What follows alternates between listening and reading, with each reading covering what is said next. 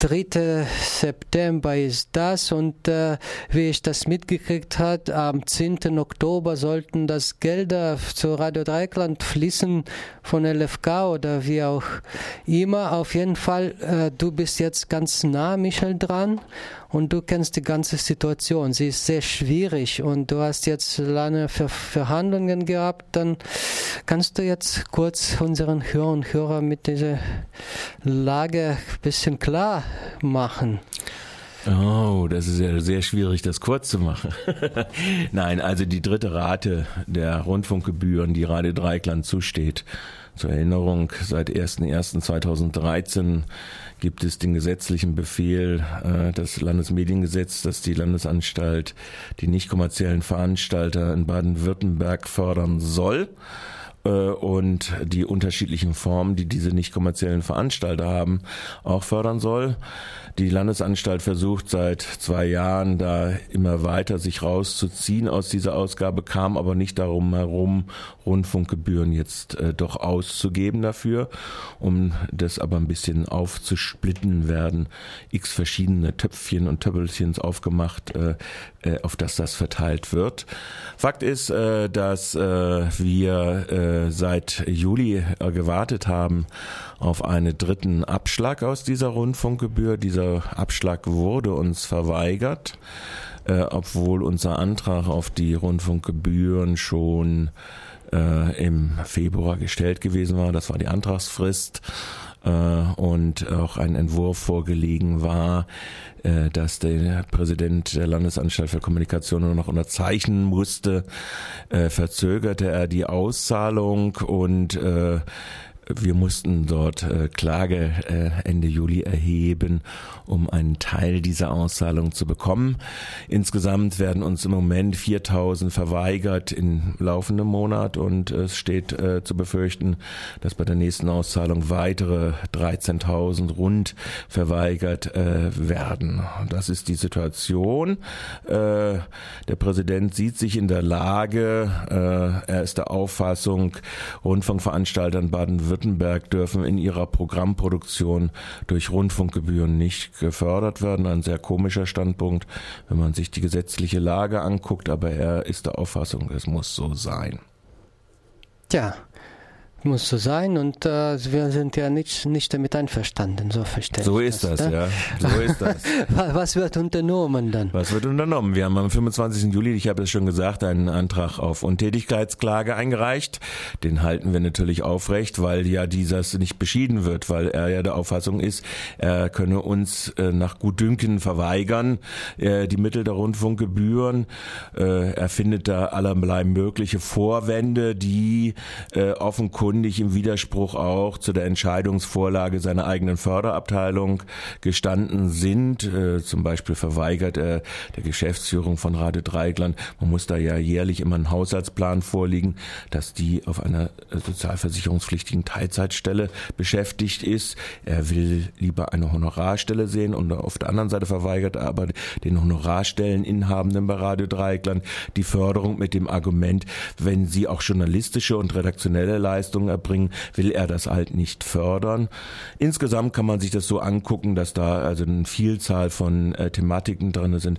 Er verweigert Reisekosten, er verweigert Rechtshilfekosten, er verweigert Kosten, äh, die sich entstehen äh, aus unserem Programmheft, also zur Bewerbung unseres Programms. All das verweigert der Präsident. Wenn man die Kosten alle so zusammenrechnet, sind das äh, mindestens äh, 8.000 zu 19.000 Euro. Aber es wird nicht angerechnet in der Förderung, die er er, wie er sie nach seinem Gutdunken sich das vorstellt. Mhm. Und von Und was, daher, was stellt er sich vor? Wo, wo, wofür es, ist er bereit, dann ich das weiß Geld? Es über, ich weiß es überhaupt nicht. Weil, äh, ich glaube, er, äh, er stellt sich irgendwie einen Radiosender so vor wie so ein Aldi und da wird dann im Prinzip der Geschäftsführer im Rahmen eines Werkvertrages angestellt und die, die äh, Beschäftigten dieses Aldis wären dann die Regalauffüller, die zugleich an der Kasse zu sitzen haben. Aber ansonsten haben sie mit dem Inhalt dessen, was da ins Regal gestellt wird, nichts zu tun. Mhm. Das heißt, also so kann man sich wahrscheinlich die, das Idealbild äh, des Präsidenten der Landesanstalt für Kommunikation in Bezug auf Rundfunk, wie wir ihn betreiben, äh, vorstellen. Äh, dafür gibt es im Übrigen durchaus einen bezeichnenden Namen. Das sind die sogenannten offenen Kanäle. Da sind auch Leute beschäftigt. Da ist dann ein Leiter des offenen Kanals auf dem Ticket der Landesmedienanstalt mit ähm, Gehalt von, äh, ich glaube, äh, 5000 Euro pro Monat beschäftigt. Dann gibt es ein paar sogenannte Medienhelfer, die dann sagen, du kommst ins Studio und ich zeig dir mal, wie die Knöpfe laufen und dann darfst du dann so machen und äh, wenn niemand kommt, dann kommt halt niemand und dann kommt halt nichts und ansonsten wird das Regal gefüllt von Leuten, die da kommen.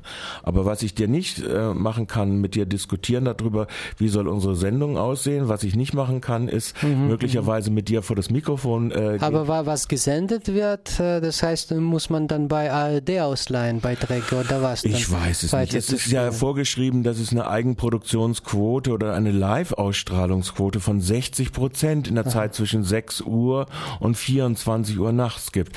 Wie das der Präsident Wahl äh, macht, ich glaube, Juristen oder dieser Typus von Juristen, der mhm. sich dort solche Sachen ausdenkt, hat sowieso mit Leben recht wenig zu tun äh, und Lebenserfahrung. Und ich meine, wenn Leute Medienparvenus sind, dann sind sie halt Parvenus.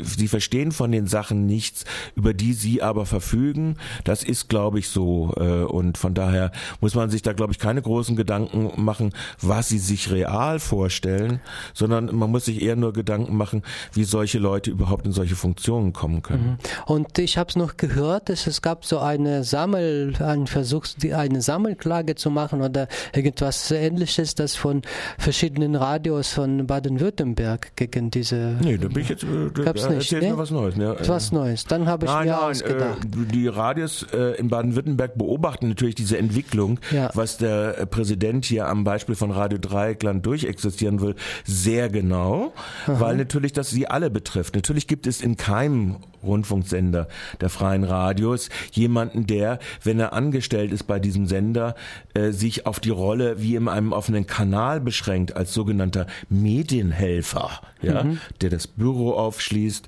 der das Studio aufschließt, wenn da jemand kommt und der dann hinterher das Licht ausmacht und so weiter und das da Hauptinhalt seiner Tätigkeit ist.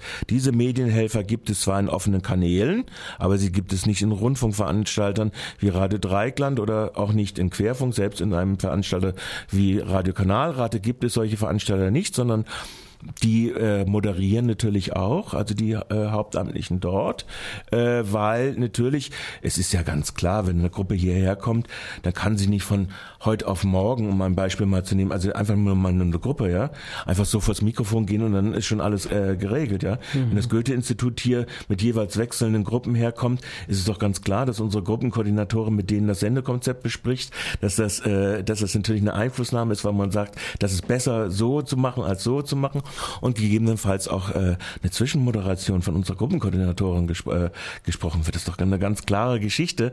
Also und das ist ja an anderen Radios in Baden-Württemberg genauso. Und deshalb beobachten die das natürlich, wie wird dieses Verfahren ausgehen, weil das natürlich unmittelbare Wirkung auf ihre, äh, auf ihre äh, Rundfunkveranstaltung auch haben wird. Aber heißt das, dass die anderen freie Radios solche Probleme wie Radio Dreikant jetzt nicht haben? Nein, haben diese Probleme nicht. Äh, ich glaube, das hängt sehr eng damit zusammen, dass dieser Präsident der Auffassung ist, dass Radio Dreieckland äh, die treibende Kraft gewesen ist, dass äh, die nicht kommerziellen Veranstalter in Baden-Württemberg sein Modell von DAB Plus wo er gesagt hat, ah, ihr dürft auch auf DAB Plus, weil ich habe ja schon das Geld zurückgestellt da für die Telekom für die kommenden Jahre.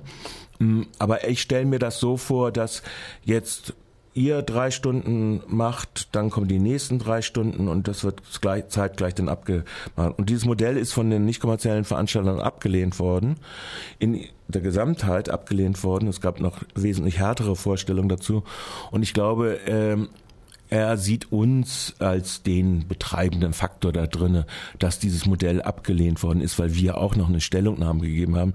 Es ist jedenfalls auffällig, dass es diese Stellungnahme im April gegeben hat und ab dem Moment der Präsident das Verfahren zur Fördergewährung, der institutionellen Förderung gestoppt hat und äh, in sofortiger Folge dann äh, die Mittelauszahlung gestoppt hat, äh, weil Radio Dreieckland auch noch die Frechheit besessen hat, diesen Standpunkt und seinen Standpunkt mit seinem Standpunkt zu konfrontieren in einer eigenen Stellungnahme. Und dieser Zusammenhang scheint mir doch sehr offenkundig zu sein wird aber keine Relevanz haben in unserem rechtlichen Verfahren.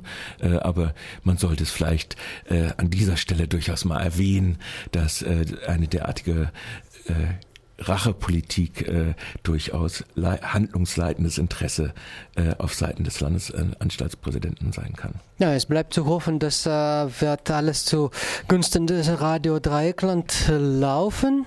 Ich danke dir, Michel, für dieses Kurzgespräch. Willkommen